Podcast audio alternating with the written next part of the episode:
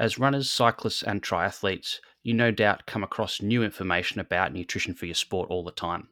And it can come from anywhere. It comes from fellow athletes, from coaches, an article you saw online, and of course, this podcast. But how do you filter that information and decide if it's a valid, useful, and most importantly, information that's worth implementing yourself? Today, we're joined by Dr. Dana Lis, a sports dietitian who's constantly asked this question with the athletes that she works with. Dana is going to give us a framework to use when you encounter new information about nutrition for your sport that you can use to decide whether it's worth pursuing or not.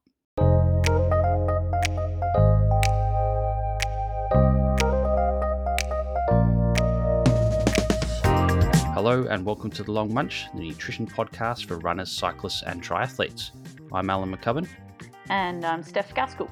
We're both accredited sports dietitians based in Melbourne and combined have over 30 years' experience working with runners, cyclists, and triathletes to help them stay healthy and optimize their performance, from complete beginners through to professional and Olympic athletes. Each episode, we take a deep dive into the most common nutrition questions that runners, cyclists, and triathletes ask sort of stuff that people are talking about out on their ride or run, in the coffee shop afterwards, or jumping online to try and find answers for. So we'll take that question, break it down, and invite a guest expert or an athlete or coach to add their unique perspective. Today it is episode 61 How Can I Decipher Sports Nutrition Information? with our special guest, Dr. Dana Lis.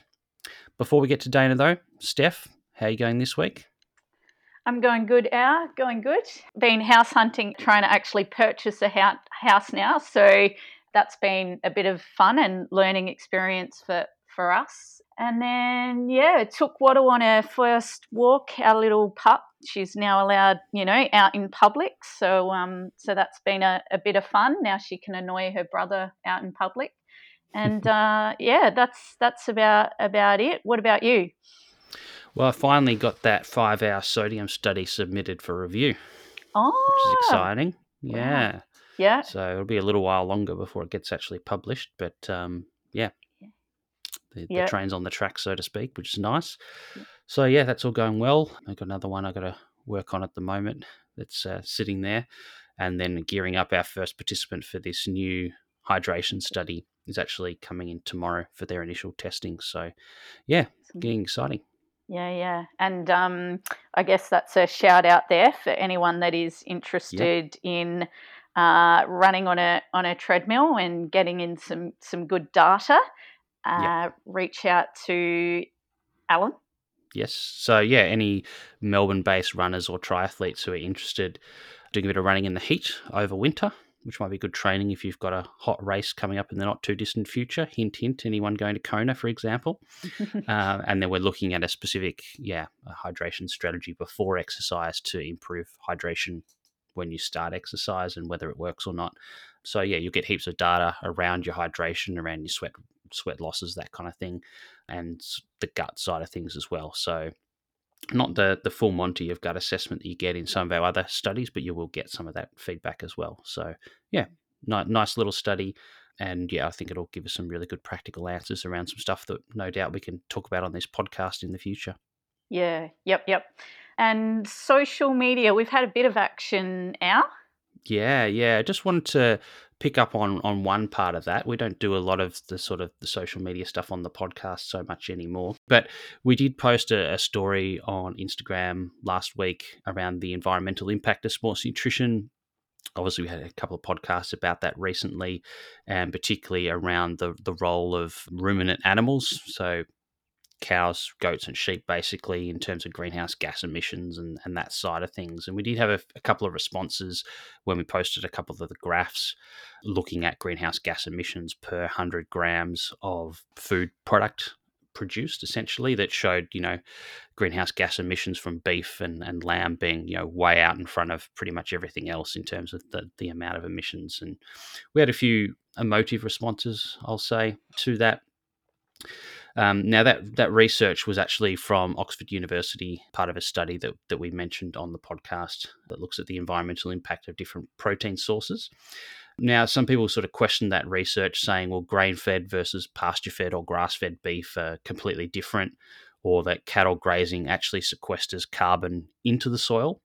and then questioning where that data came from. So, firstly, that data was not grain fed cattle only. It was actually a world weighted average that accounts for the amount of beef globally that is grain fed versus pasture or grass fed.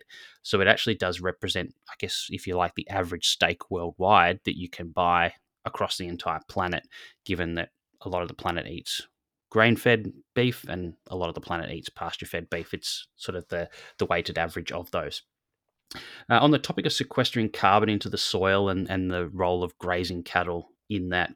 Um, and an international team of researchers from a bunch of universities across the UK, Europe, uh, and also the CSIRO in here in Australia, which is a government-funded scientific organisation for those uh, outside of Australia who don't know what uh, CSIRO is.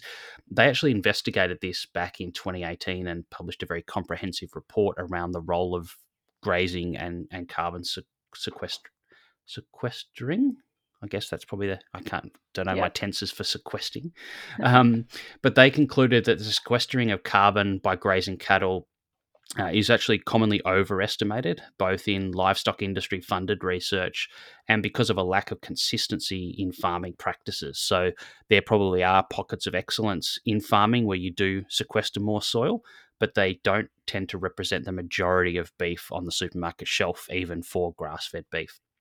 They also noted that the sequestering of carbon by grazing is not permanent, so that carbon can be released back out into the atmosphere within a few years.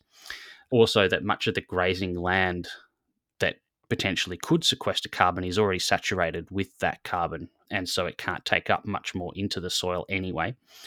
And also, that the methane and other emissions from cattle, whether it's grain or grass fed, more than offsets any of those sort of benefits that might occur from sequestering carbon. Now, I did a quick little Google search because obviously with with research there's often counter arguments to that research. So I mm. thought I'll just have a quick little look online at that. And most of the criticism of that research has come from, not surprisingly, the livestock industry themselves. And most of those arguments point to, well, what about these farming practices? What about these farming practices? And again, they tend to be those little pockets of excellence in farming that, yeah, they might be better in terms of sequestering carbon, but they're not representative, I guess, of the majority of farming practices, even in pasture fed animals. So the report sort of concludes by agreeing that moving certainly from grass fed, uh, sorry, from grain fed to pasture fed cattle would definitely be a beneficial step and has many benefits for many different reasons, many of them environmental, but that grazing animals reducing greenhouse gases isn't one of them when looking at the industry as a whole, and that to meet our goals around reducing carbon emissions, that the number of ruminant animals worldwide needs to be reduced regardless of any sort of excellent practices in terms of agriculture and farming. So, yeah, that was pretty much what we found when we had a look into that. But if you do have a question that you'd like answered on the podcast, uh, not necessarily about farming, because we're not farming experts by any means, but if you have a nutrition question for your sport that you'd like answered on the podcast, you can find us on social media at The Long Munch on Facebook, Twitter, or Instagram. We'd love to hear from you. Yeah, yep. And so let's get stuck into what we're going to talk about today, Alan. So we're up to episode 61 Yes. So our question is how can I decipher sports nutrition information with our special guest, Dr. Dana Lis, who's returning to the podcast. She was previously on the podcast looking at continuous glucose monitors earlier on this year. But Dana is a sports dietitian. She's both a researcher with the University of California, Davis, but also a practitioner working with elite sport, and she is based in California, although she's from Canada originally. So she's worked previously with the Canadian Sport Institute and worked with their Olympic team in the lead up to the London Olympics. But currently, she works as a sports dietitian with the Golden State Warriors in the NBA and also in professional cycling. So previously, when we last spoke to her, which she was with the Israel Premier Tech men's cycling team, but she's actually changed across. She talks about that in this interview. She now works with the EF Tibco SVB women's pro cycling team, who are currently doing the Tour de France Femmes avec Zwift, which is just finishing off as we record this. So she's working there in, in professional cycling as well as in basketball with the NBA and worked in a whole bunch of other sports over time and also been a researcher. So, someone who's very good at understanding research and interpreting that into practical messages, but then working directly with athletes that are asking questions on you know things that they've seen online or heard from other athletes and how to decipher that and and work out whether that's valid information and whether it's useful and relevant to them and, and what they should do with that information so yeah originally we sort of contacted dana looking to look at a specific issue around gluten-free diets and whether runners cyclists or triathletes would benefit from gluten-free diet even if they don't have celiac disease but very much the discussion with Dana then went down the direction of you know how to decipher information more broadly, whether it's about gluten free diets or not. We do talk about gluten free diets in this interview. We use that sort of as a working example, but Dana really gives us this broader overall framework, which sort of fits nicely and, and probably expands on episode six, which was around, you know, why is nutrition so confusing with Dr. Tim Crowe where we sort of talked about you know, how to develop a bit of a BS detector for information online. I guess this probably takes that a step further about how you might then implement the information. So even if it's not BS, is it still actually relevant to you and, and whether it's worth going to the effort or potentially spending the money if it's a supplement or a particular dietary pattern that requires spending some money to buy different foods and that sort of thing to, to implement yourself. Mm.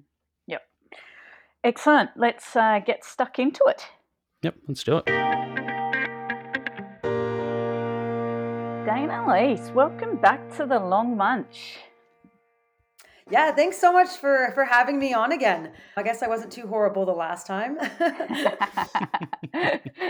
not at all, not at all. That was a very fun episode. So, yeah, last time we spoke to you was back in episode 33A which was Can a continuous glucose monitor improve my performance nutrition? And you were joined with the lovely Dr. David Martin. What's been keeping you busy in the sports nutrition world since then? I'm sure there's been a lot. Yeah, there's actually been quite a lot. I think, like, you know, like a lot of us, when we go through different iterations of our career, you know, later on reach a point where you're like, okay, it's time to kind of reinvent what I'm doing and how how I'm going about it. You also get more tired when you're a mom and you're working various contracts, etc. But I've always had a, like an entrepreneurial drive that I never really quite committed to taking the risk for. So we have a new company called Performance Nutrition Professionals and what we're doing is designing training for practitioners. So trying to really give practitioners really advanced skill sets in mm-hmm. performance nutrition, like knowledge, but also like the hands on skills. Yeah. And then we're also building out several other pieces to this training and mentorship company.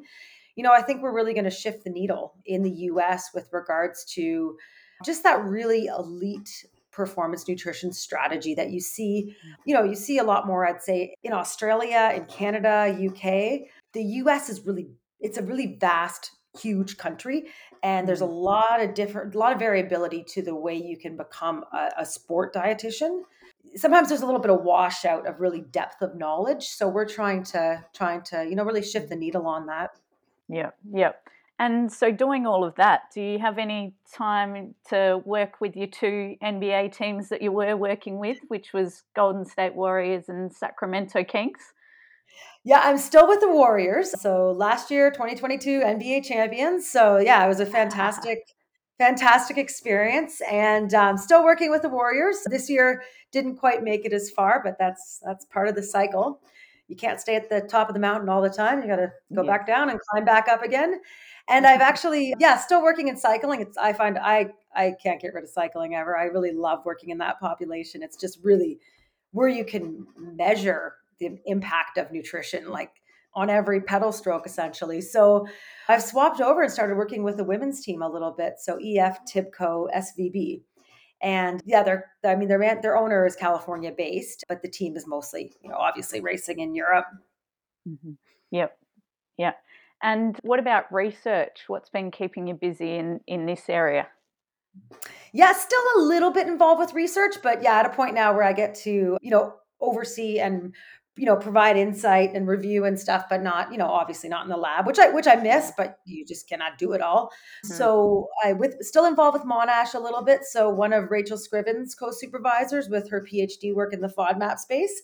And so yeah. with you steph and me now here's the third generation of building on building on our work. And then still, we have one study that um, is quite delayed because of COVID, but we have a study in the Baar Lab at UC Davis that is comparing whey versus collagen and a fermented vegan collagen. And uh, it's an exercise study, exercise feeding study, and measuring collagen synthesis. So that's all been done. We're just doing the final, or they're just doing the final analysis. So that'll be an interesting study to to to see the findings of. And there's females and males in that study, which is pretty awesome mm. for for a study as well. So that's part of the reason why it's taken longer is they've done a really great job recruiting. Mm-hmm. Yep, yep. And so back in episode 6A, we spoke to Timothy Crowe about the question why is nutrition so confusing? As someone who's worked both in nutrition science research and in communicating messages to athletes, why do you think sports nutrition is so confusing? Yeah, that's I think part of the reason I'd say if you if you look at the amount of sport nutrition or performance nutrition, sport science publications that have grown in the last, you know, 15, 20 years, we've gone from about, you know, 300 publications a year to about 3,000 last year. So, you know, when you open up the floodgates like that in any situation, there's a level of depth and quality that that gets washed out. You know, there's been the introduction of predatory journals that are, you know, publishing online really low quality studies with, you know, basically zero peer review. Um, it's more of a check the boxes process rather than like getting an authentic expert peer review. So I think that there's a lot more information getting out to the general public but then this information is also, I think that's confounded with when people are getting their information, they're not even reading, not necessarily even reading a full article, or if it's an editorial or you know a magazine or newspaper article, it's this comprehensive idea or comprehensive study summarized into an infographic or 100 and something characters and the details really get left out. You get a you get handed a, a yes or no conclusive message and on the receiving end, the way we're getting, the way we've become kind of accustomed to getting information, it leaves little little room for questioning or judgment or critical thinking. It's just a sort of instantaneous, here's your message, read it, believe it, and move on. And I think probably the third reason is the number i think you know again where we're getting information social media you know this prevalent people communicating sport nutrition, a lot of the people who are really, really in the forefront of this space for the general public or the general athlete aren't necessarily true experts. I'd say, you know, the leading experts in sport nutrition, if they're really a leading expert, honestly, they're they're working with athletes, they're running research. They don't have the time to generate massive social media content. And even I mentioned Jen and I have started a new company. We struggle to get a single post out five days a week that meets, you know, our quality standards, which honestly are not high, but there's no quality control in social media. And sport nutrition has also kind of turned into more of an entertainment than an education. And, you know, it's, it's a small handful of groups that are producing really evidence based, high quality performance nutrition content that leads athletes to read further. I mean, my sports science would be a, a great example. Askers, Askers stuff, Gatorade Sports Science Institute, and then obviously the Long Munch podcast. But there's, you know, very authentic, you know, researchers and practitioners that are able to generate the content to keep people keep keep people's attention. And probably probably like a humans nest humans are a bit instinctual and it's you know instinct is liable to error and often sport nutrition messaging is is based on you know quick quick fixes. And as you know as humans we kind of grab on to those quick fixes and stories or antidotes. And it's human nature to decide if these stories resonate or not and then act instinctually. Part of that's linked to bias. Part of it is just you know as a human of course i want a quick fix. I'm going to be drawn to anything that's going to make me faster in, in a week so yeah, those would probably be some of the some of the reasons why it's so confusing. Social media, I think, has made things easier to access, but also opened the floodgates to a wide range of depth and quality of information. Mm, yeah. And Alan and I often have a little bit of a rant on things that come along in, in sports nutrition.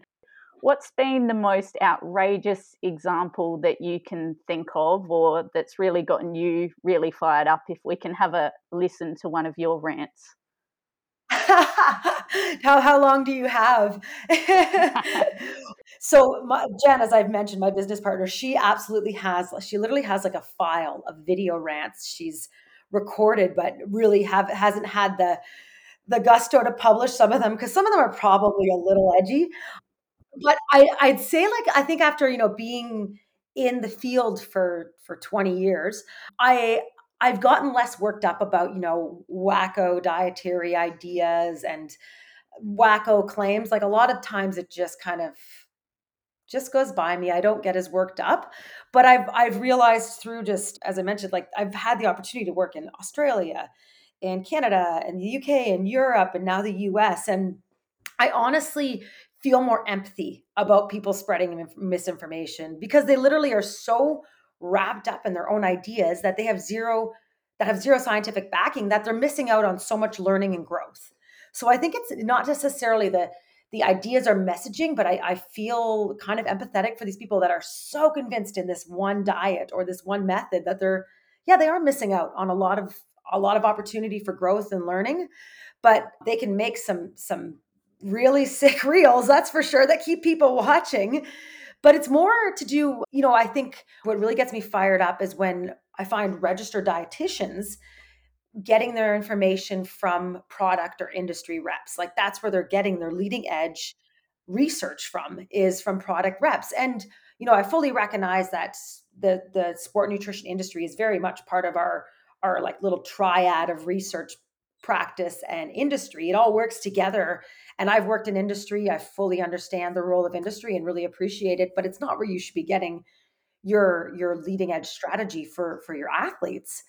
And I think the second part that gets me fired up is is again in in our practice field is you know nutritionists or, or dietitians not really understanding or appreciating the physiology behind the strategies that they're using and using really blanket recommendations based on an infographic conclusion you know, this is part of one of the reasons why we've built performance nutrition professionals is really to help teach critical thinking and scientific skepticism. It's not something you really always get in school. I wouldn't say I developed it through my dietetic education. It was something that I had to be aware of and then go back to graduate school to really, really refine.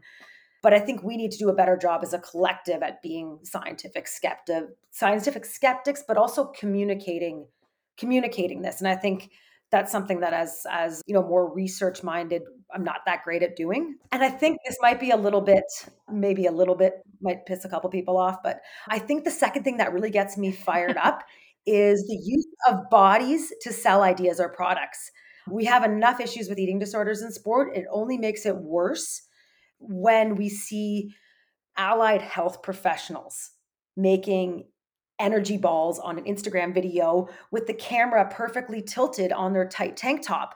I just, I really, I think it's part of just the evolution of, of social media. And I'm old, maybe I'm a little bit of a prude, but I just like, as an allied health professional, I think we need to make sure we're being reflected as professionals. And that's sort of when you're starting to make videos like that, I would take a, take a quick look back and maybe ask yourself, is this how, you know, I want our profession recognized and also just looking at other mm-hmm. allied health professionals. Jen had a good example. She was like would i choose a pediatrician that advised on how to feed my kid in who was talking in a bikini? Probably not. So i think that just remembering from a nutrition perspective that we need to, to maintain that professional that professional image from a practitioner perspective. Yeah yeah for sure so yeah, those are probably my two things that fire me up. And honestly, it's more to do with with performance nutrition practice standards. Mm, yeah. So let's switch focus now to athletes themselves and I guess mm-hmm. arming them with some tools and skills that they can use when they're looking at things online to have a bit of a, I guess, a BS detector, for a lack of a better word, to try and mm-hmm. have that, as you said, those critical thinking skills and, and working through that when they see something about nutrition online, going, well, is this useful information? Is it relevant to me? Is it scientifically based, etc., etc. So if, if we're an athlete and we hear the best you know the next best thing out there for our performance is some sort of special diet and we'll, we'll go through an mm-hmm. example based on your PhD shortly in terms of gluten free diets, but it could be low FODMAP, it could be keto, it could be a supplement. Our last episode was about magnesium, be another example of mm-hmm. that. And so there's all this information flying at you saying, this is good, this is great, look, this person did it, and look how well they did, all that kind of thing.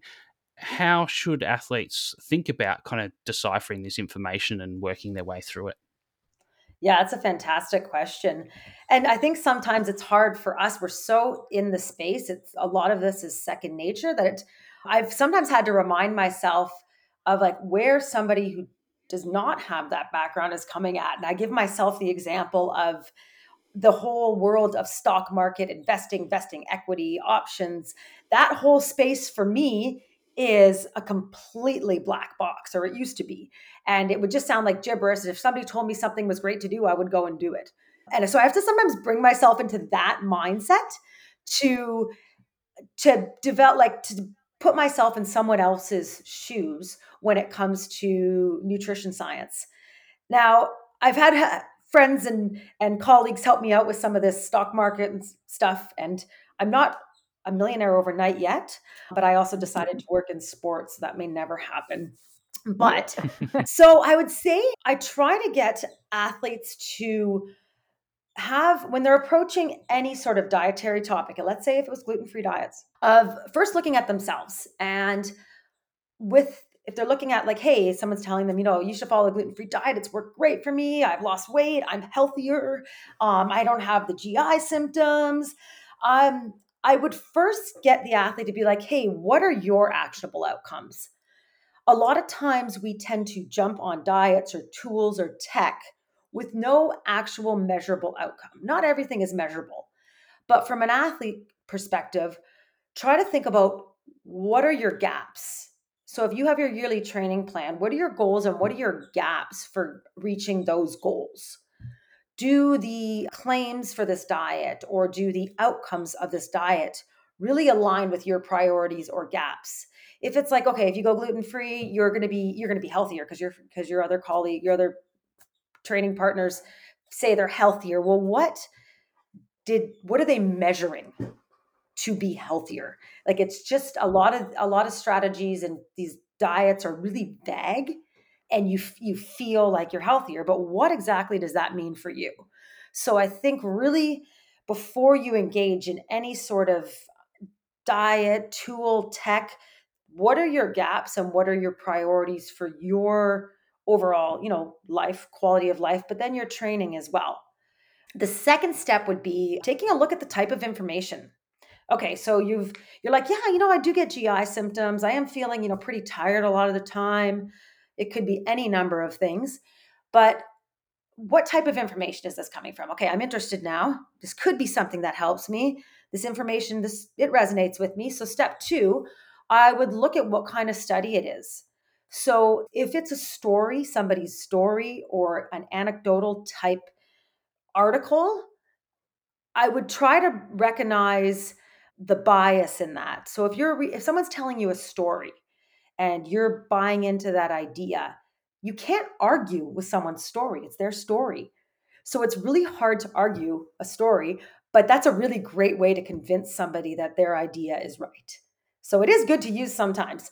But just being aware that okay, if this if what you're reading is based on a meta-analysis or a randomized control trial where you have basically two groups doing a placebo and an intervention, and then those groups cross over and nobody knows what intervention is what that's a randomized controlled trial. And those are more of your gold standard type studies. Other studies like a parallel design where you have two groups doing different interventions at the same time usually will have a lot more people involved in the study and it's done for different reasons. And then case studies or are data from one person. So these other types of studies are really good for informing research and practice but they don't have the same level of level of, of evidence they're still good for at certain points in our scientific journey but i would say you know if it's just a case study or kind of a retrospective data study where it's a whole bunch of data over time good for informing but not necessarily as gold standard as a meta analysis or a randomized control trial Step three, I would be like definitely now, okay. So I've I've thought about the actionable outcomes of this of this gluten-free diet. My friend told me that it's going to help me in these ways. Yeah, that resonates with me. Yeah, this study did come from they did a randomized controlled trial. So yeah, I'm going to look at my own bias now and look a little bit of at yourself in your life. How are you influenced? Who do you who do you look to for influence, um, ideas about training and nutrition? Who do you look through on your social media feeds?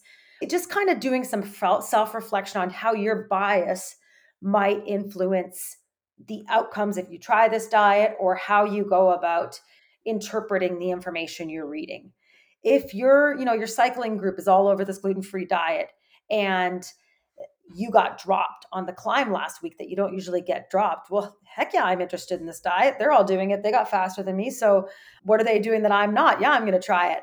So, I think just realizing the context of your life and your own bias and how that might influence your experience with any any idea or or diet. So, the fourth piece would be just, you know, digging a little bit more if you really want to try to develop a little more scientific rigor looking at the study details. Who was the study done on? What was the population? How many subjects?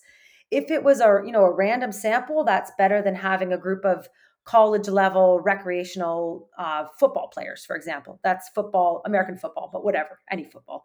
So, looking at the population, if it's not the same population that has nothing similar to you, there are some studies that really the outcomes are going to be very different depending on the population if somebody's completely untrained or very recreationally trained and you're a high level athlete, you might not have those same outcomes because you already have developed some of these physiological systems really, really well.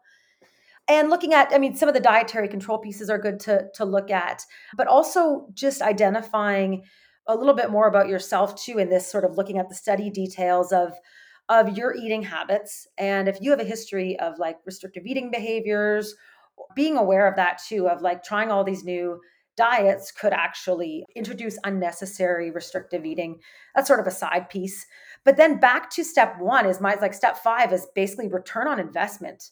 Is you want to get fitter, faster, stronger. Where are your biggest gaps? And will this diet or this supplement help close those back gaps?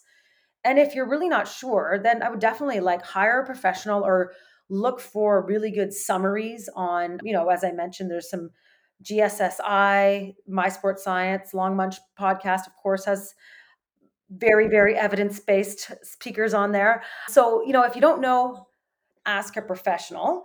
So, yeah, overall, I'd say, is it actionable? Can you, are the actionable outcomes, are they like measurable? Do they apply to you and your gaps and your and your strategies? Two is the type of information and what kind of study it is. Three would be to look at your own bias and just reflect on how your bias could interpret your experience with whatever strategy. Then, if you want to get a little more scientific rigor, look at the study details, population, interventions. And then step five is return on investment, prioritize stuff. And I think I, I try to make sure that I, I discuss that return on investment and priority piece with athletes because if you look at the athlete now, there's these ex- internal stressors, but then there's all these external stressors from like the six different watches we have on collecting data, our power meters, our headpieces in the helmets. There's so much external data coming in, and all of that is additive to that to that to that load. And I think it's important to really prioritize which nutrition tools you use, how you're collecting that data, even little things like okay can you take pictures of your food for the next couple days? I try to minimize how much we do that and only do it when it's absolutely necessary because it's still another stressor. That might not be a big deal over two days but over time if you're you know following this gluten-free diet for a few weeks and you're traveling all over europe racing that could be really really additive of a stressor and actually compromise your performance through just load and stress rather than having a beneficial impact on on your quality of life and performance. Yeah bit long-winded yeah. but that's what i think. Well i'm going to try and summarize. I've i've written down as you were talking dana the kind of the key five points. So let's see if i've i've got this right and then we'll maybe work move on and have a look at a specific example of this from from your phd so i guess question one this bit of information's come into me, the first thing I'm going to ask is, is this even relevant to my situation? Yep. And if it is, and I apply it, is it practical in my situation, my lifestyle, my sport, etc., etc.? Is the information actionable? I can actually do something with this, or is it just some kind of theoretical information that's nice to know, but actually other than that, it's it's not going to really do much for me. So that's step one. Step two: where's this information coming from? What's the source of the information? The quality of that information. Step three: how might my own personal biases change how I interpret this information? Mm-hmm. Do I need to sort of try and take myself out of this situation and take a bit of a helicopter view, if you like, of of mm-hmm. that, or maybe get an objective opinion from someone else? And then part four is if you want to dig into that information in a little bit more detail, particularly if it's got a research background to it. And what I've written here, which is sort of what you described, is a, an acronym that we use when we do literature reviews, which is mm. PICO, which is looking at the participant in the study. So if it's all males and I'm a female athlete, is that relevant to me or vice versa? If it's all masters athletes and I'm 18 years old, is that relevant to me? If they were all Olympic athletes and I'm not an Olympic athlete, is that relevant to me? So that's the participant. The intervention. So what did they actually do? Again, is that possible in my scenario? Um, affordable, practical, etc. Comparison. What did they actually compare it to? Is there a genuine placebo in this study, whatever it is? And then the outcome you know, did they measure an outcome that is actually real world outcome that I would actually be interested in? So, did they measure performance? Did they measure some aspect of health that's important to me or relevant to my situation, as opposed to I don't know the change in some you know obscure enzyme within the mitochondria or something where you know what does that actually mean for me? And then finally, as you said, you know, the return on investment thinking about this in the bigger picture, this might be something that improves performance by, you know, 0.5%. Or I could just spend an extra four hours training and probably improve my performance 8% or something like that. And which one's actually easier, cheaper, more practical, etc. What's yeah, where where where am I better spending my time and my money? Yeah, perfect.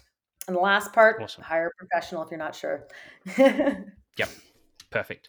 All right, so let's move on and have a look at this in the context of some of the research that you did, which was around gluten free diets. And you did this in your PhD mm-hmm. here in Australia, in Tasmania, quite a few years ago now.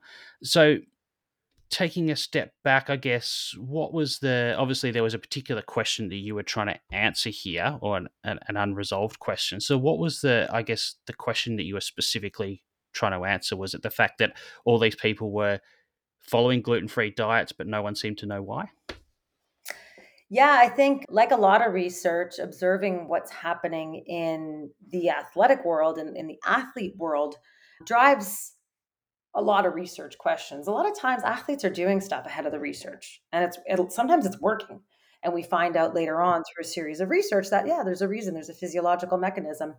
So, similar with the whole gluten free diet questions we were looking at around 2011 12, we just had a ton of athletes. I was working with the Canadian Sport Institute at that time, so that was coming right up to the London Olympic Games. And we had a ton of athletes that were just swapping over to a gluten free diet. And we didn't really have any any rationale that there should be a larger need for a gluten free diet in the athletic population there wasn't really any anything outside of a clinical need for gluten free. There was not really any any any clinical or evidence based to to base this on. But you know, athletes going into the games, they really believe this is helping them. You're not gonna you're not gonna argue that at that point in time. You're gonna you're gonna accommodate it. But you know, with this huge uptick in people jumping on the gluten free bandwagon, maybe there was something we didn't understand. We know that there's this, there's all of the mechanisms involved in basically changes in GI physiology in a lot of sport situations, particularly endurance sport.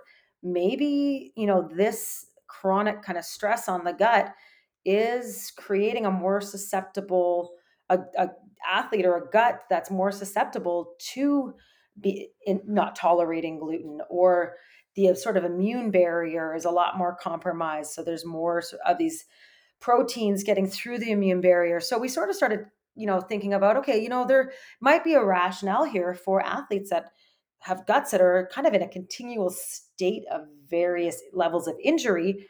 Maybe they're maybe they're more susceptible to some of these you know typical dietary culprits i guess you can call them. So yeah that that research kind of started with hey we have all these athletes who are not celiac going on a gluten-free diet. The whole non-celiac gluten sensitivity or non-celiac wheat sensitivity that area was still quite young. It was still in its infancy from having some having any sort of biomarker to kind of determine if somebody had what's you know clinically known as non-celiac wheat sensitivity now so that area was still really vague. So you know a lot of athletes would be saying oh i think i have non-celiac gluten sensitivity because i have you know less gi symptoms. I feel like i have less gi symptoms when i don't eat gluten. So we did run you know a double blind crossover exercise and feeding study with everything you know controlled. And we didn't find any differences in GI symptoms between the gluten free and gluten containing diet. Didn't find any differences between marker of intestinal injury. We used a, a biomarker called IFAB. And we also measured inflammatory markers, uh, cytokines, and we found, yeah, we didn't find anything different between the groups. But we didn't, at that point, control for FODMAPs. So that was where the whole idea of integrating this low FODMAP strategy or, or reducing sort of FODMAP load for athletes came into the picture. And that was, you know, some great discussions with Monash early on. And yeah, it's pretty exciting that yeah, Steph has has driven that forward and we've been able to learn a lot from that first study. Yeah.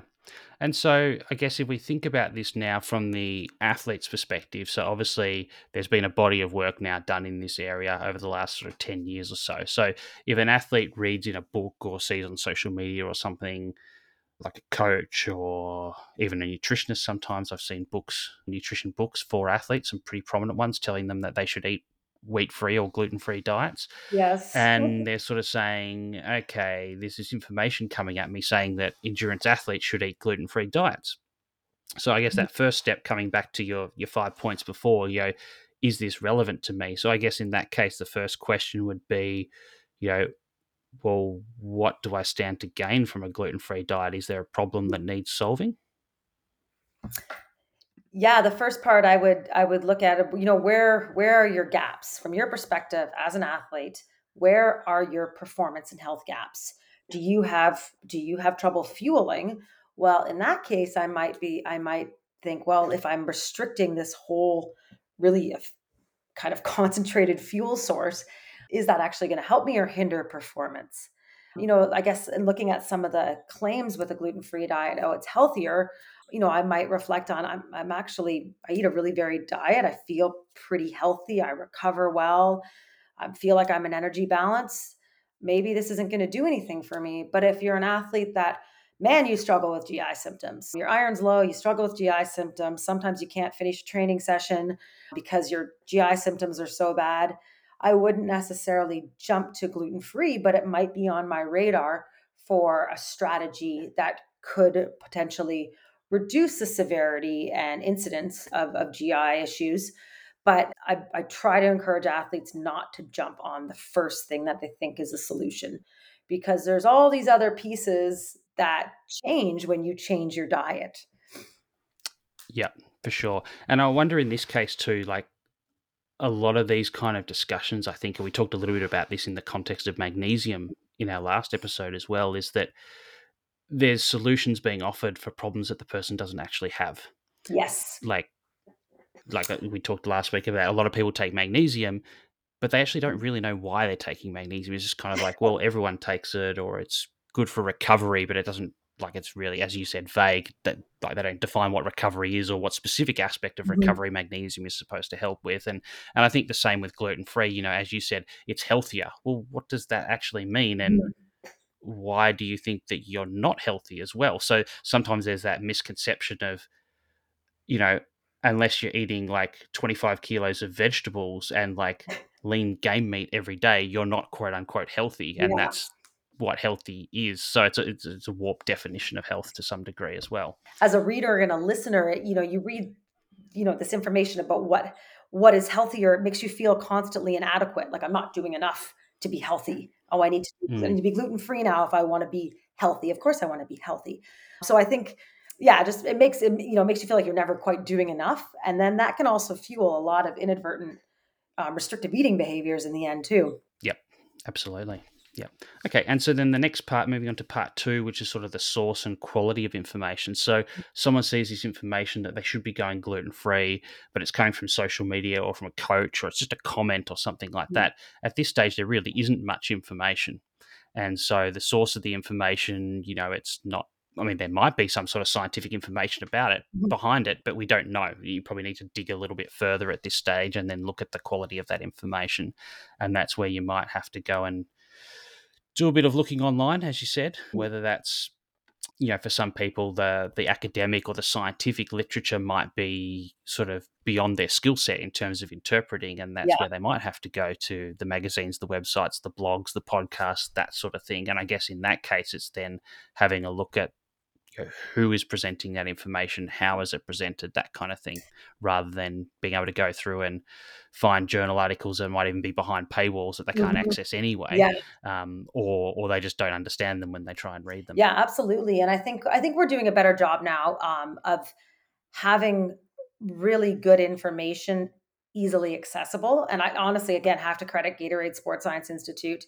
I know uh, you like hear like, oh, Gatorade. Well, what like that's a huge, huge company. Of course, it's going to be biased. No, they have an incredibly evidence based website area that does a fantastic job summarizing the latest research on all the most topical areas for athletes and for practitioners.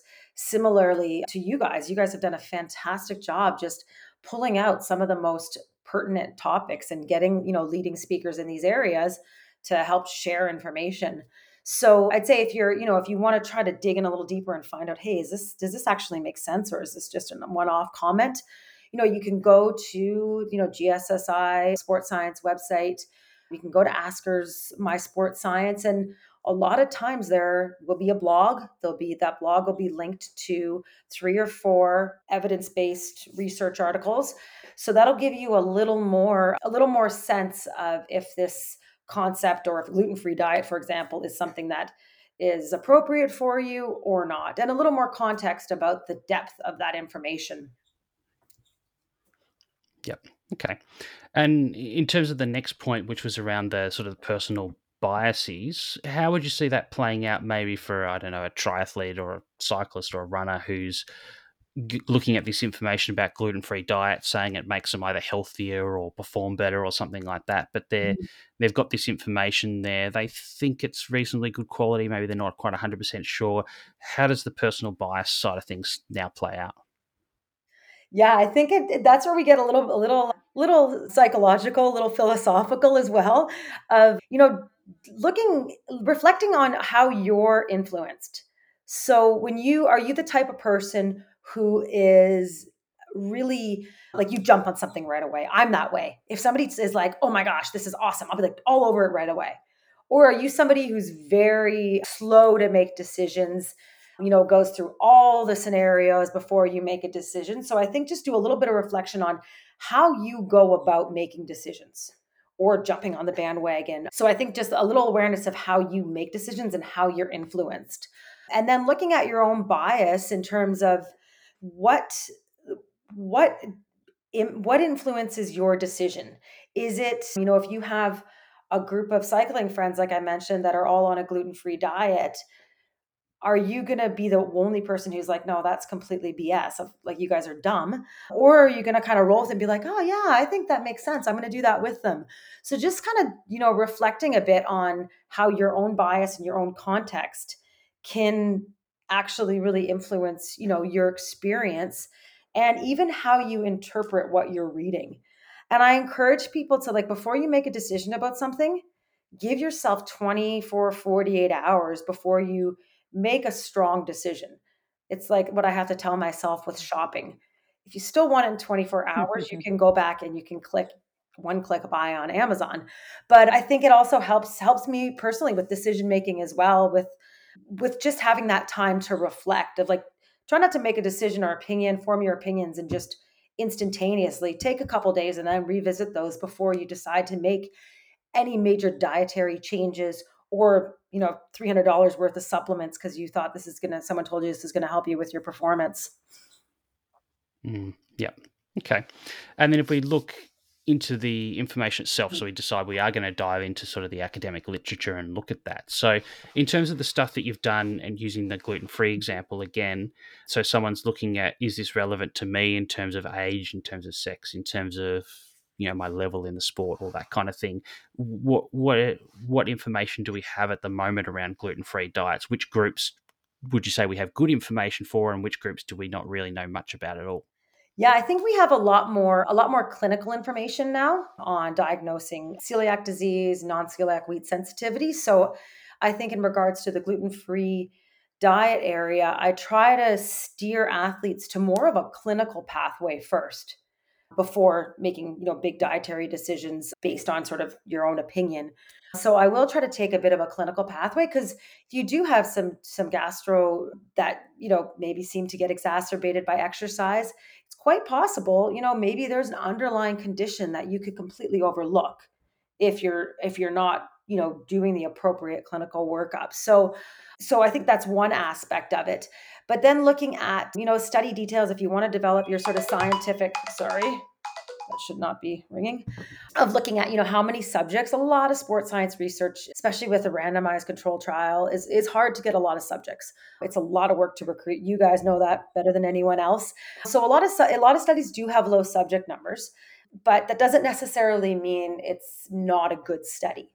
But understanding that that can impact the overall sort of median or outcomes and then looking at the population if it's a bunch of uh, male runners, is that going to necessarily have the same impact to a, a female cyclist? In some conditions, yes. In some conditions, no. But I think understanding understanding your population is is important and if the population is is similar to you or not depending on what you're looking at with the gluten free i would say that you know from a personal perspective i would want to see some data on on female athletes just because we know there's changes with hormones over the menstrual cycle that can then impact different GI symptoms. So I would look first with, like, yeah, I want to see individual data on female subjects.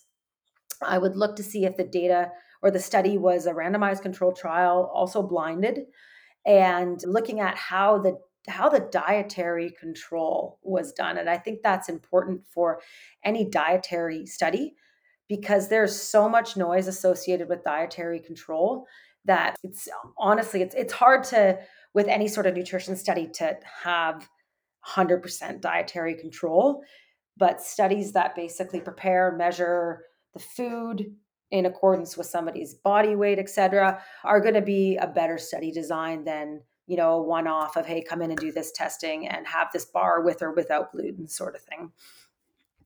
And then yeah looking at the uh, at the also the the measurements that were done and trying to maybe learn a little bit more about if it's a biomar if they're using biomarkers and collecting collecting blood. I mean athletes uh, definitely tend to learn um, about you know iron and they'll learn more about certain biomarkers that apply to the, the endurance athlete population especially if you're someone who does altitude training etc so i think also you can look at yeah some of the biomarkers that are used to measure the impact of of a diet or of a, of a gluten free diet if it's applicable to this study.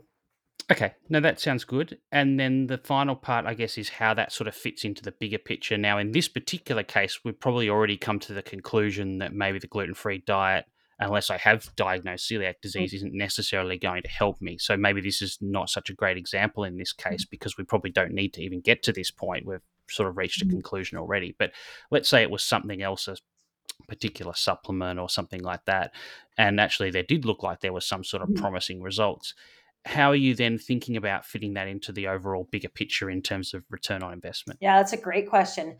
So, I usually will look at an athlete's yearly training plan and figure out when the best time is to test out this intervention. And I'm all about testing stuff out. I love trying new stuff with athletes and but it has to be done at an appropriate time and in a manner that fits into your priority list. If you're still a developmental rider, well, this supplement is probably not going to be your biggest return on investment. Just training and learning how to ride in the Peloton is going to be have a much more bigger return on investment for your performance but i would any any intervention i would try most likely you know one talk to the coach to find a good point in time to trial whatever intervention a lot are good i would say great to test in the off season or pick a time early on in the season to trial this supplement or strategy. It really depends on on on the supplement or strategy but usually off season or early season and try to mimic the conditions where this supplement is supposed to essentially work the best. So don't just randomly throw it in one day but you know understand the physiology for how this supplement is supposed to work and try to make sure that you set it up. So you're doing you're testing it you're doing sort of an n of one case study on yourself to really figure out you know if, if it does have a beneficial effect if there's any way you can measure something or even do your own little study where you're doing the same workout with your power meter try to control your food before and after maybe the day before too. I think the more you can control the better you can get an individualized idea if this is working and try to remove some of the bias but I think the one thing to avoid is just tossing stuff in all the time without measuring anything and then possibly introducing stuff at the wrong time during your season. Or there's even, you know, there's a risk of overlooking like a clinical condition. There's a risk of a drug nutrient interaction if you're, you know, taking supplements, one that are, you know, not necessarily tested, but just if you are taking a ton of zinc for some reason over a period of time, that can interfere with your iron absorption. Taking a ton of supplements, of course, liver toxicity is an issue, but that's I've never really come across that being an issue. And then, you know, even some strategies like, you know, fasted training, if you're if you're doing that too much too frequently at the wrong time of year, you could kind of unfuel yourself. So I think any of these strategies work with your coach to make sure that you're testing them. And then if you find they work, implementing at the right time in your yearly training plan. Yep. Yep. Okay. And then, as you said, the final step, like if you can't answer any of those previous questions, like you can't access the research or you can't mm. understand it or whatever, that's when getting professional advice might be really helpful. And particularly when we think about some of these supplements, you know, you might pay, I don't know, $200 for a dietitian consult and you might go, oh, wow, that's outrageous. But yeah. six months of that supplement probably cost $400. And if oh, it saves you from taking that supplement because you didn't need it, yeah. then you've actually saved money by spending money. Absolutely. And then honestly, like I always think about the psychological impact of a supplement too. And I'm all about taking, you know, using supplements strategically that that work or might work. Absolutely. I'm definitely not like food only. There are a lot of places where supplements completely make sense. But if you are in the middle of your race season and you forget uh, your beta alanine or you forget a new supplement you're taking, how is that going to psychologically affect you? You go to a race and you don't have a supplement you usually take, is that going to really mess with your head? Or are you able to be like, you know, work past it and still ride to your full capacity? I think it's important to understand like that aspect of of supplements as well. Yeah. And if you don't understand what it is, how it works, or why you're taking it, mm-hmm. you probably shouldn't be. Yeah, yeah, exactly. Yeah. Exactly. Awesome. All right, well, I think that's a really good place to finish on. So I'm going to pass back to Steph, and she's going to finish us off with our bonus round because you've sort of had a half bonus round with Dave, but you never had the full full version. So I'll hand over to Steph. Okay, well, let's go. so first thing that comes to mind after our chat is what's on the shopping list that you're currently in that 24 hour waiting period for? Shopping list. Oh my goodness. Probably a windsurfer. I really want to start windsurfing this this this summer. We live on a lake and my family sails, but I don't really like sailing. It's it, the return on investment for sailing is a lot of setup for not that much excitement, in my opinion. So I would really like windsurfers. I have a few on my various saved saved bookmarks. So that's on the 24 hour, maybe more like 24 days. And if you could do anything other than your current career, what would it be? Yeah, I'm probably in a way well on my way to being a crazy dog lady. That's my sort of alter ego career. I would love to have in my, I would love to basically run a massive kids center, orphanage type thing. That's like a mix of a high end prep school, a Canadian sleepover camp. And then along with like a massive property for animals. So I could adopt all the Humane Society animals and then the kids give the animals attention, vice versa. Someone would probably get bitten once a day, but I'd cross that bridge when I get there. But that's sort of my alter ear career would be to run this amazing kid and animal facility to make sure they all have the love and wonderful place to grow up that they deserve. I need a lot more money to do that though. I gotta I gotta hit the stock market a lot better. and one of the things on your bucket list that you haven't yet done. Yeah, I would maybe I'll go with three here. I'd like to go ski mountaineering in the Himalayas with my family. My son is like I'm he's really like a pretty strong little skier and he'll he'll backcountry ski with us like crazy and he's yeah, he's he's strong. So I think he'll be he'll be a good ski buddy. He already is a good ski buddy. I'd like to have a pet monkey. My mom had one named Gandalf. She said he wasn't very good and he threw his poo everywhere, but I still think it would be amazing to have a pet monkey and build my own cabin in the woods off the grid, of course, with my of my massive dog pack. So those would be three of the three bucket list things I haven't done. and what sporting event are you most looking forward to in 2023? Yeah, my son's my son's free ride skiing comps for sure. They're local and I'm personally invested in them so yeah, my kids, my kids skiing comps. And favorite motto in life? My favorite motto in life is don't get lame. And I think that's come with like being for over 40 now and my husband and I whenever we're like debating about, you know, doing something or going out, we're, we're like don't get lame because you know when you have kids and stuff a lot of people get lame so we have mm-hmm. managed to not get lame but it takes that motto to keep us not nice. lame Awesome. Well, you have to have some planning for your your estate with all the kids and the dogs, so the kids don't think you're lame. exactly. Hopefully not. All right. Well, thank you so much for your time, Dana. It's been great to chat to you again. Hopefully, this has given people a bit of an arsenal of, of tools or skills that they can try and apply when they see information online to try and work out whether it's relevant to them, whether the information is reliable or not, and I guess what sort of return on investment they're likely to get, and ultimately whether it's worth investing their time and money in. So, thanks so much for your time, and I'm uh, sure we'll chat to you again soon. Oh no, thanks for having me. It's always an honor to to connect with you guys, and I always love keeping in touch with my Australian buddies. Yes, absolutely. Awesome. Thank you very much, Dana. I'm going to hand it over to Al to summarize how can I decipher sports nutrition information? Mm. Yeah, I'll keep it pretty brief because obviously we kind of summarized it during that session as well. But I guess, as Dana mentioned, there's been a massive increase in the amount of sports nutrition research over the last decade, from something like you know 300 new papers or studies published a year to over 3,000 now. I guess the first thing, you know, from from our point of view as practitioners, no one can keep up with that volume. You know, even the, the top experts in the world can't keep up with the volume of research that's being published these days. And and that makes it really difficult. But as also as Dana said, you know, the quality of that research has been diluted over time. And there's is, you know, an increasing amount of poor research that's published in poor academic journals. I guess the problem is for a, a non-academic is how would you know and how would you distinguish the the good research from the not so good research? So that that becomes tricky as well. So you know, there's kind of a a fire hose of information as we talked about with Tim back in episode six.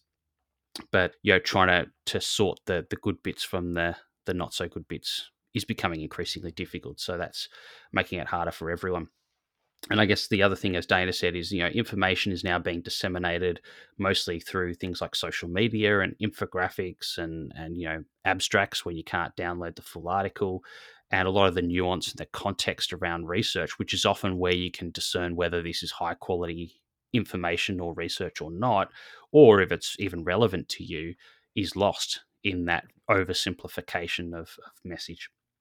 Dana also mentioned that you know the true experts who really can understand and explain these nuances are often so busy doing the research or working directly with athletes in often in elite sport they don't necessarily have the time to have those conversations online.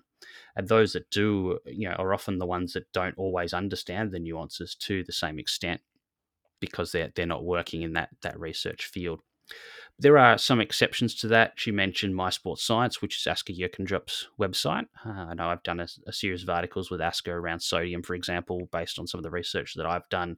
He's done some stuff with Ricardo Costa around gut issues as well. There's a whole bunch of other ones. She mentioned the Gatorade Sports Science Institute, and I'd second that. Well, people got to go, well, Gatorade, aren't they pushing a barrow around sports drink? A lot of the stuff they have on their sports science exchange has got nothing to do with hydration or electrolytes or carbohydrate. I mean, they've got that stuff there as well, but they've got a whole bunch of stuff on a whole bunch of topics that are completely unrelated to their product range as well. And they're generally written by the scientists who are quite prominent in those fields from a research point of view, which is which is great. Um, Alex Hutchinson, also he's a journalist, but we've had him on the the podcast before when we talked about actually following Dana's last episode around continuous glucose meters, and he's someone who's done a really good job over a long period of time now of um, you know, and really digging into research and understanding it and pr- producing really good journalistic content that helps explain some of this stuff in in layman's terms, which is great. And obviously, you know, podcasts like this one where we ask the experts and invite them on to to share that information and you know hopefully ask good questions that that prompt them to give you know practical answers that people one can understand and two can can put into practice. And, and you know usually uh, they do they do that usually on podcasts that are more designed for practitioners but really the reason we started this podcast was to get those same people that are often talking to practitioners to actually talk directly to the listeners as as athletes, as runners, cyclists, and triathletes, rather than talking to other sports dietitians necessarily. I think one of the other things to add into this conversation, and you know, Dana talked about, you know, be careful of your own biases, is you know being careful not to wrap your identity up with a particular dietary pattern or belief. And you know, you see this all the time on social media where someone's you know Instagram handle is Keto Ken or Vegan Sally or something like that. And I think, you know, you've literally tied up your identity with a pattern of eating. And, you know, if that doesn't introduce bias into how you're going to filter information about keto diets or vegan diets or whatever it is, I don't know what does. And that also applies to to sport and training itself, not just the the dietary part of it. And, you know, your identity as an athlete as well is really important there. And, you know, we've had warnings around that very recently from both Bobby Clay and Tina Muir on recent episodes that, you know, you, you, get caught up with your whole life and your sense of identity being related to your sport and your performance in sport. And, and that can really set you off on a, on a path uh, from a mental health point of view that, that it's not not healthy often. But I guess just to summarize that five step process that Dana talked about for interpreting or deciphering information that you see online, I guess the first part was, you know, is this information actually relevant to my situation and is it actionable? And if the answer to, to that part is no, then really you can stop there and and don't even worry about that information. But if the answer is yes, obviously you'd then go on to look at the source of information. So thinking about the quality of that information, and I'd encourage people if you haven't to go back and listen to episode six A with Tim Crowe because that's what he talked about there. You know, Dana mentioned obviously stories and anecdotes are very powerful, and there's always that I forget the exact quote, but it's something along the lines of facts tell but stories sell. And so, you know, social media and and media more broadly, you're going to see stories more than you see information. And, and, certainly, whenever we do research in sports nutrition, I've done a study like this in my PhD around sodium and hydration, but others have done similar research about caffeine or around carbohydrate.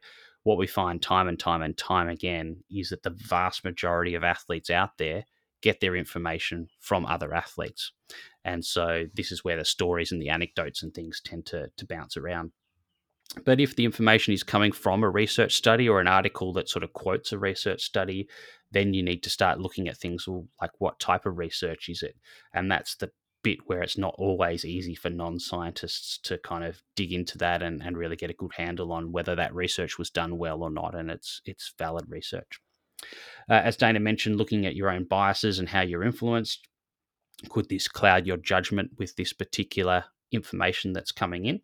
So if your handle is Keto Ken and there's information talking about vegan diets, you're probably going to view it through a very different lens to Vegan Sally, for example.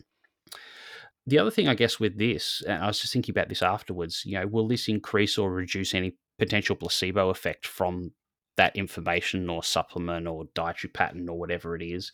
And that can work both ways. Sometimes it can be, you know, you have a, an ultra belief in this particular thing, and so you get a placebo effect, but you can also get a nocebo effect, which is the opposite of a placebo, where it's a detrimental effect. And so that can come when you're very skeptical about a piece of information and potentially overly skeptical because of your your biases as well and that's where it might be good to, to step back and try and get a bit of an objective opinion on this from someone who's a bit removed emotionally from the particular information or debating question.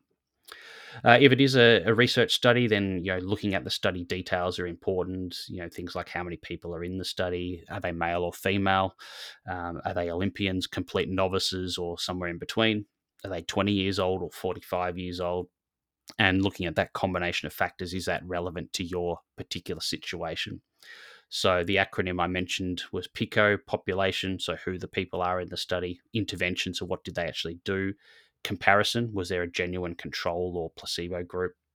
And then the outcome what were they actually measuring the outcome in terms of and is that outcome relevant to you and the outcomes that you're trying to get in your sport and then finally, return on investment. So, will this information or strategy fill gaps that you have in your own performance or health? Uh, and are they worth the investment for the outcome? And then, you know, really, should this be a priority for you or not? Or is it just information? Oh, that's nice to know. And it kind of passes through. And ultimately, if you're unsure about any of this, how to decipher any of those questions, then that's where, you know, involving a professional and, and getting some personalized advice can be really useful. So Dana, you know, obviously then used uh, the example of gluten-free diets. Uh, I won't go into the details about that, but um, yeah, that's just one example of information that you could see online that that may give you information one way or the other. And ultimately, if if you're not sure whether that information is going to be useful for you, you can do a bit of a trial on yourself. But as Dana said, you know, trying to collect some objective data where possible and trying to navigate your own biases is is really important. So, yeah, if it is something like a gluten free diet and you're looking at gut symptoms, you know, try and keep a symptom diary to see if it's actually genuinely changing symptoms or whether it's a bit of a placebo effect, something like that. If you ride a bike and you've got a power meter, then you know you can look at power numbers over a standardized, you know, climb or a set on the ergo or something like that. If you're a runner, it might be looking at pace or RPE data, and the same for swimming in the pool as well, to try and get a sense of, you know, uh, stepping back objectively and having a look at that data.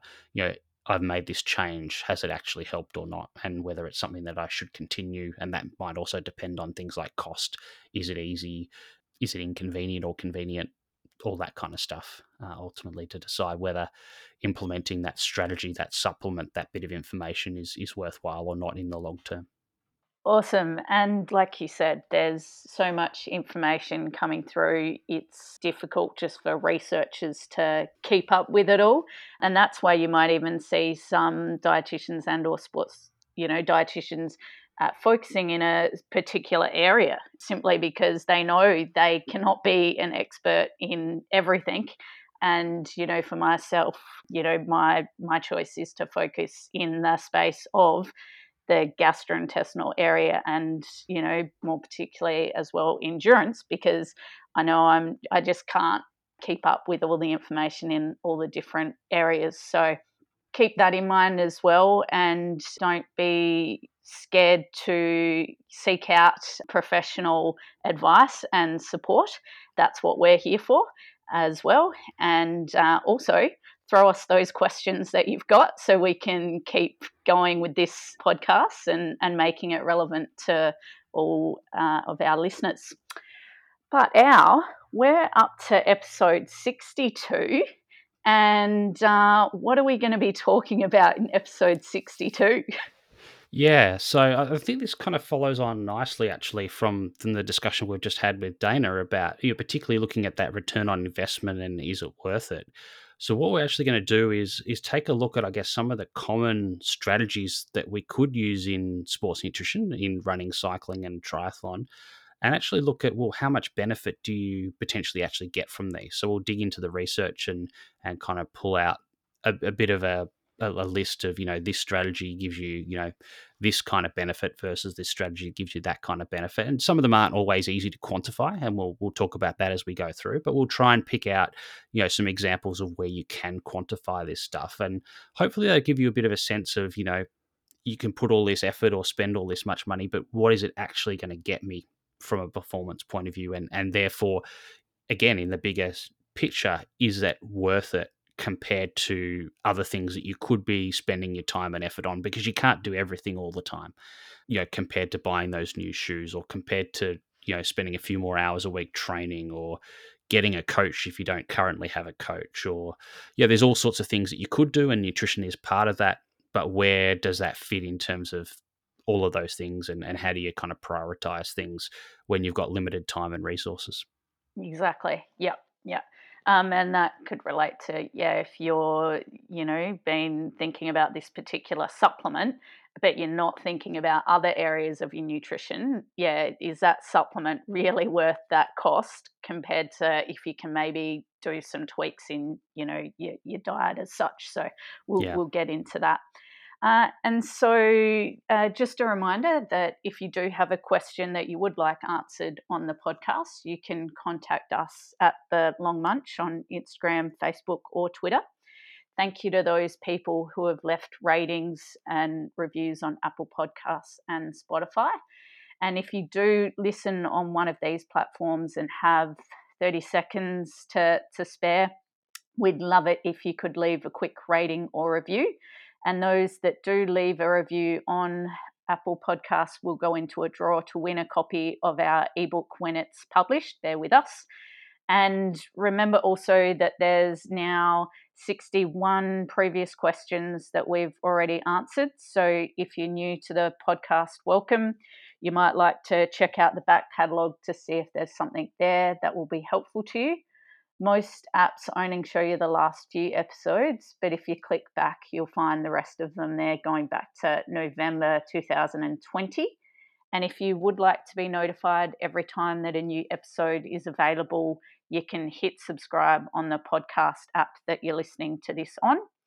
And if your friends are asking about a particular nutrition uh, issue for their training or racing, and you've heard it on the podcast, you may like to, to let them know. Otherwise, as always, we will love and leave you and see you in a couple of weeks' time.